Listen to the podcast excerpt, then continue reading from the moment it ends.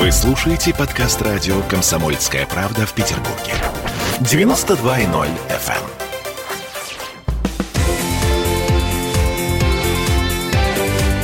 Картина недели.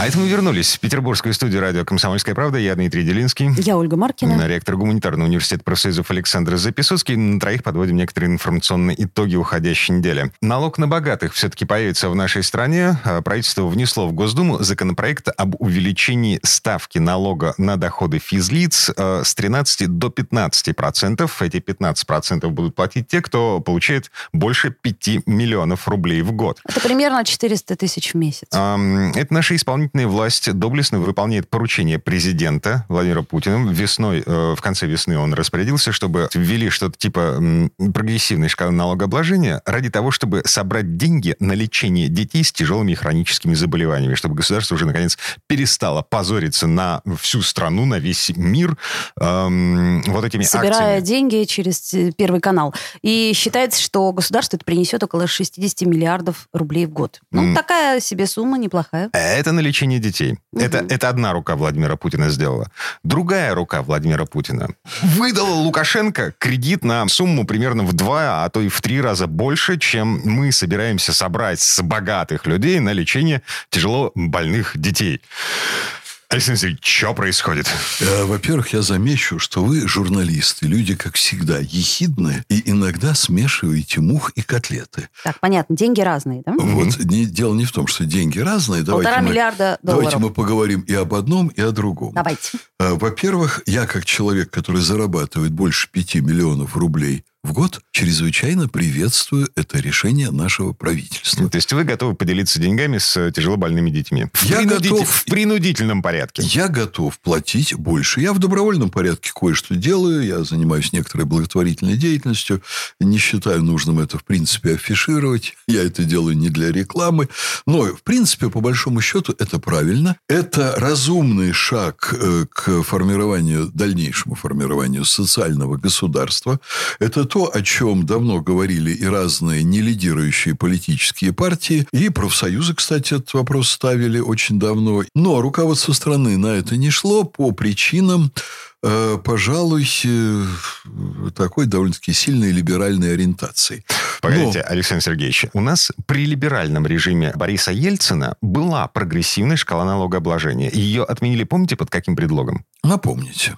Чтобы вернуть большой бизнес в Да. нашу страну. Да, Чтобы вот большой бизнес регистрировался м, не за границей, где Да. плоская шкала налогообложения, а у нас. вернулся Есть сюда. способы вернуть куда как более простые, что сейчас, кстати, и происходит. Шаг за шагом, постепенно, но происходит. Я скажу сейчас вот о чем. На мой взгляд, смена премьер-министра с Дмитрия Анатольевича Медведева на Мишустина означала серьезный поворот во внутренней государственной социально-экономической политике. Как ни странно, но если мы посмотрим на то, что было до Мишустина, события все происходили примерно одинаково. Путин вызывал правительство и говорил, пожалуйста, найдите деньги на то-то, то-то и то-то для народа. Решите вот такие-то социальные проблемы. Народ живет недостаточно хорошо, в стране слишком большое социальное неравенство. Те, конечно, говорили, да, конечно, все сделаем. Потом приходили через некоторое время и говорили, ну, знаете, ну, денег нет. Вот. И тогда в стране принимались решения, которые реализовывались Центробанком, очень аккуратные. Падал рубль, падал рубль очень существенно, что, кстати, до сих пор происходит от этого, не избавились. С одной стороны, огромное количество валюты утекало на Запад от этих же самых олигархов и представителей крупного бизнеса. Они там покупали заводы, дома, пароходы. А с другой стороны, забиралось государство в карман среднему классу и малоимущим, потому что, когда растет цена доллара, это, на самом деле, скрытая форма инфляции, рублевая цена доллара, рубль падает, доллар растет, повышаются цены на товары, и все равно вот этот вот маховик, цены товары, цены товары, зарплаты, он продолжает раскручиваться не в пользу людей не очень богатых. Вот правительство Мишустина, при том, что сейчас рубль продолжают ронять, начинает все же проводить политику в интересах людей трудящихся, среднего класса, людей с не сверхвысокими доходами. Маленький вроде бы шажочек сейчас сделали делается маленький для тех, кто 5 миллионов зарабатывает, отдать 400 тысяч в налоги. Но такие вещи не решаются большими, огромными шагами, потому что большие шаги несут потрясения. Э, здесь очень важна эмоционально-психологическая ситуация. Началось движение в правильную сторону. Я еще напомню, что сейчас правительство очень грамотно и на дело раздает деньги как производству, так и физическим лицам, людям, находящимся в сложном положении, там, ввиду некой стагнации экономики из-за коронавируса. Вот здесь оно работает очень сильно. Так, а Теперь а почему по, мы вкладываемся в развитие части. экономики Беларуси? То есть Сумма мало невелика. Почему, почему нам не вкладываться? Вот я вам хм. приведу один очень любопытный пример. Ведь когда мы с вами говорим о ситуации в Европе, в мире, за мной стоят, понимаете, некий коллективный разум ученых из 25 стран мира, которые каждый год приезжают на Лихачевские чтения. Я каждый год смотрю сотни и сотни докладов, в том числе ученых экстра-класса из разных сфер науки. И вот что я вам скажу происходит, например, в Евросоюзе. Вот страны периферии которые включены в Евросоюз, такие как, например, страны Балтии, они свято уверены, что, войдя в Евросоюз, они получают от Евросоюза большие очень деньги в свою экономику. Там есть конкретные программы. Вот где-нибудь вы приедете в Усть-Нарву, и там окажется, что вот этим летом они построили три дорожки вдоль побережья, сделанные на деньги Евросоюза. И они там ходят счастливые, вот нам дают деньги. Понимаете, вот Евросоюз вроде бы отдает деньги. А с другой стороны, Евросоюз приобрел все, что имело какую-то цену там, в странах Балтии. Ну, например, если вы имеете охранную фирму там в городе в каком-то, и это, по сути дела, единственная охранная фирма, все остальные разорились, то она принадлежит кому угодно, только не эстонцу. К чему я это говорю? Вот вся вот эта приватизация бизнеса в этих странах, она работает как огромный насос. Вот у нас в Беларуси с одной стороны так, а с другой стороны не так. Мы субсидируем, по сути дела, через предоставление различных кредитов такие, То понимаете... есть это некий, некая субсидия для того, чтобы что? Получить сюда совсем неплохие товары угу. по сравнительно недорогой цене. Так, Те хорошо. товары, которые нам нужны на нашем рынке. Это Общественность нормально. сейчас проводится прямую параллель между тремя миллиардами долларов, которые мы подарили Януковичу перед тем, как его скинули, и вот этими самыми полутора миллиардами, которые мы дарим Лукашенко. Вы знаете что? Это упрощенное понимание событий. Была наша заинтересованность экономическая нашей страны для того, чтобы Янукович оставался в нашей торговой, экономической, налоговой, юридической системе. В ситуации с Белоруссией мы не потеряем Белоруссию как страну, находящуюся в союзном государстве, связанную с нами единой практически социально-экономической системой.